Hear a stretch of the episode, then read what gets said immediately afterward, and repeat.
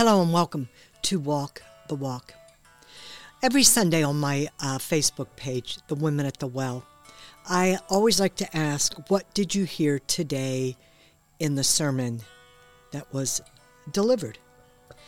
And it's very unique because a lot of times you'll see a common theme among churches, and then sometimes you'll see one or two messages that really stand out. And somebody posted yesterday that it was on the lines of, what's my purpose? What is it that God wants me to do? And so I responded to the post by saying, what is it that you think God wants? Or who is your identity in Christ? And the person responded with, on the lines of, well, I'm still praying about it. And I understand that. I'm still praying about it. What is my purpose? But I think we overlook the purpose for us is to be like God.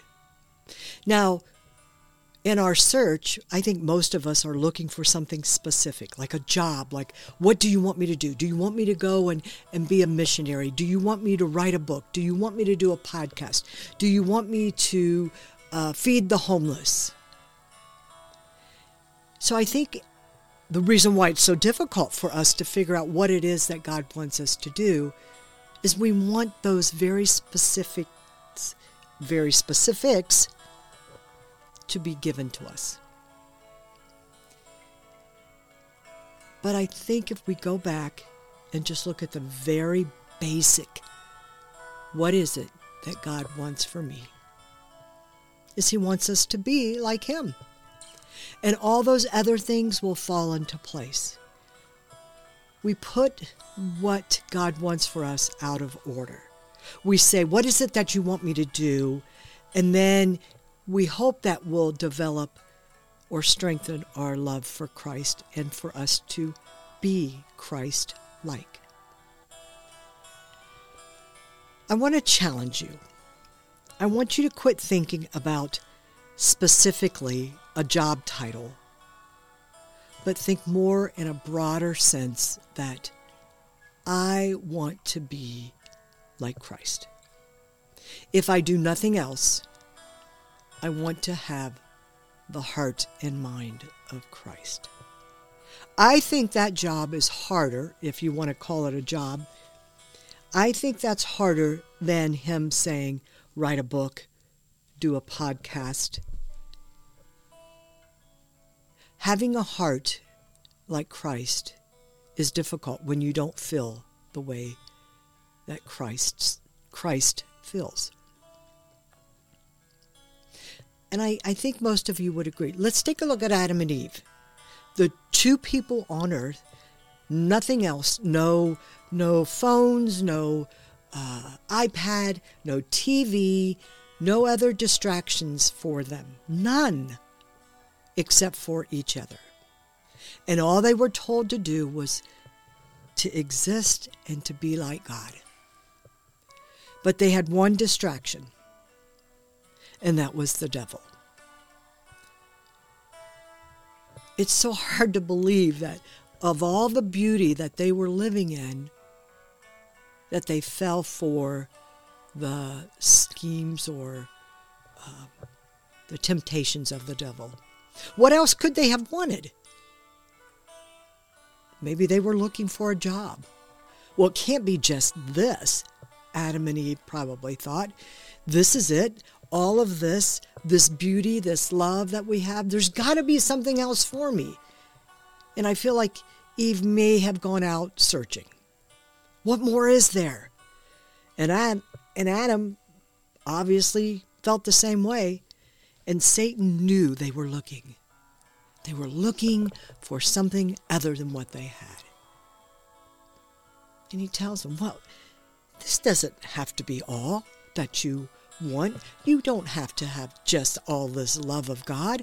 There's other things for you to do. Trust me. And that's what we end up doing. We trust Satan to fulfill our earthly needs. And we forget the very basic. God just wants me to love like he does. And all those other things, those jobs, those podcasts, those books, those Bible studies, all of those other things will fall into place. But if you're trying to operate your God business without God and without the love of God, you're doomed for failure. Just like Adam and Eve. Doomed for failure. For following the desires of their own heart and not God's. It sounds so simple, doesn't it? And to be honest, it is. We forget how to develop our relationship with Jesus Christ. Make that your job and figure it out. I'm 64, soon to be 65. I should not still be trying to figure out what it is God wants from me. I should not. I'm too old for that.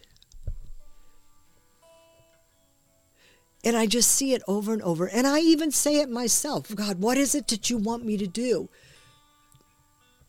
Just love like I do. Love one another. And all those other things will fall into place. Stop searching. Stop wondering. Stop praying about what is it you want from me. What, you could die before you get it figured out, and the answer's been there all along. Jeff and I watched a movie last night, and I recommend that you watch it. It's called The Cokeville Miracle. And I think we saw it on Netflix. I don't know. We have all that. I don't know. I just watch whatever Jeff pulls up. But it's called The Cokeville Miracle. It's a true story, and I love true stories like this.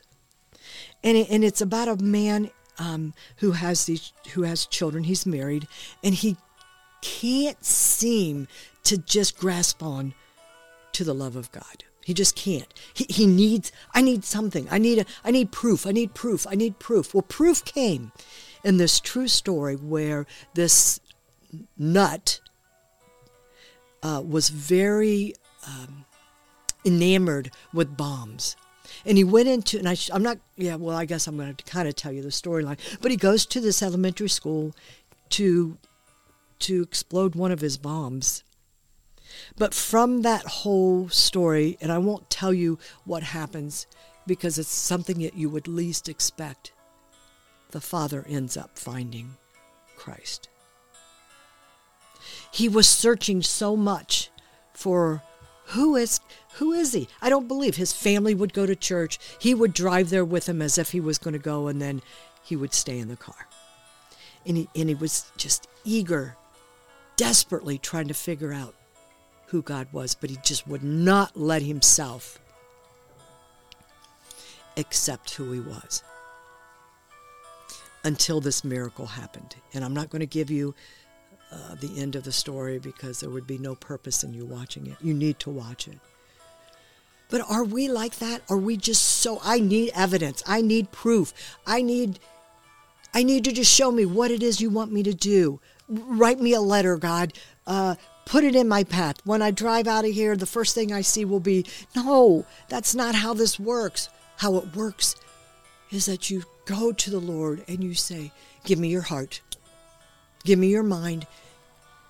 Give me you. Fill me with your Holy Spirit. And all the other things that you want from me will fall into place. Quit saying day after day after day after day, I'm trying to figure it out. I'm trying to figure it out. We know what it is. God created us to be in his image, to be like him. And somehow we've perverted that. We have perverted it. We have in our minds tried to figure out something that's not to be. I know I've encouraged you all to read your Bible, and I still encourage you to do that. I know I've encouraged you all to study your Bible. I still ask you to do that.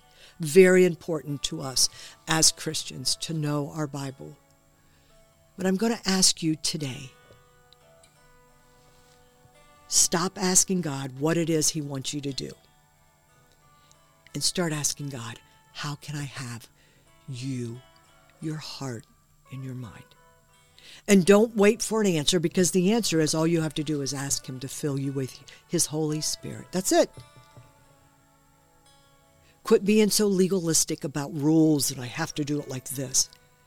The very basic thing is, Jesus, come into my heart. Fill me with your Holy Spirit. And the rest will fall into place. All that love that you want to give is there. But in our humanness, it's hard to show. But in God's spiritual, his spiritualness, it's very easy to let it flow. So stop asking what it is that you want me to do and start having a conversation with Jesus. Give me your heart. At the very minimum, give me your heart and fill me with your Holy Spirit. I'm telling you, the rest will fall into place.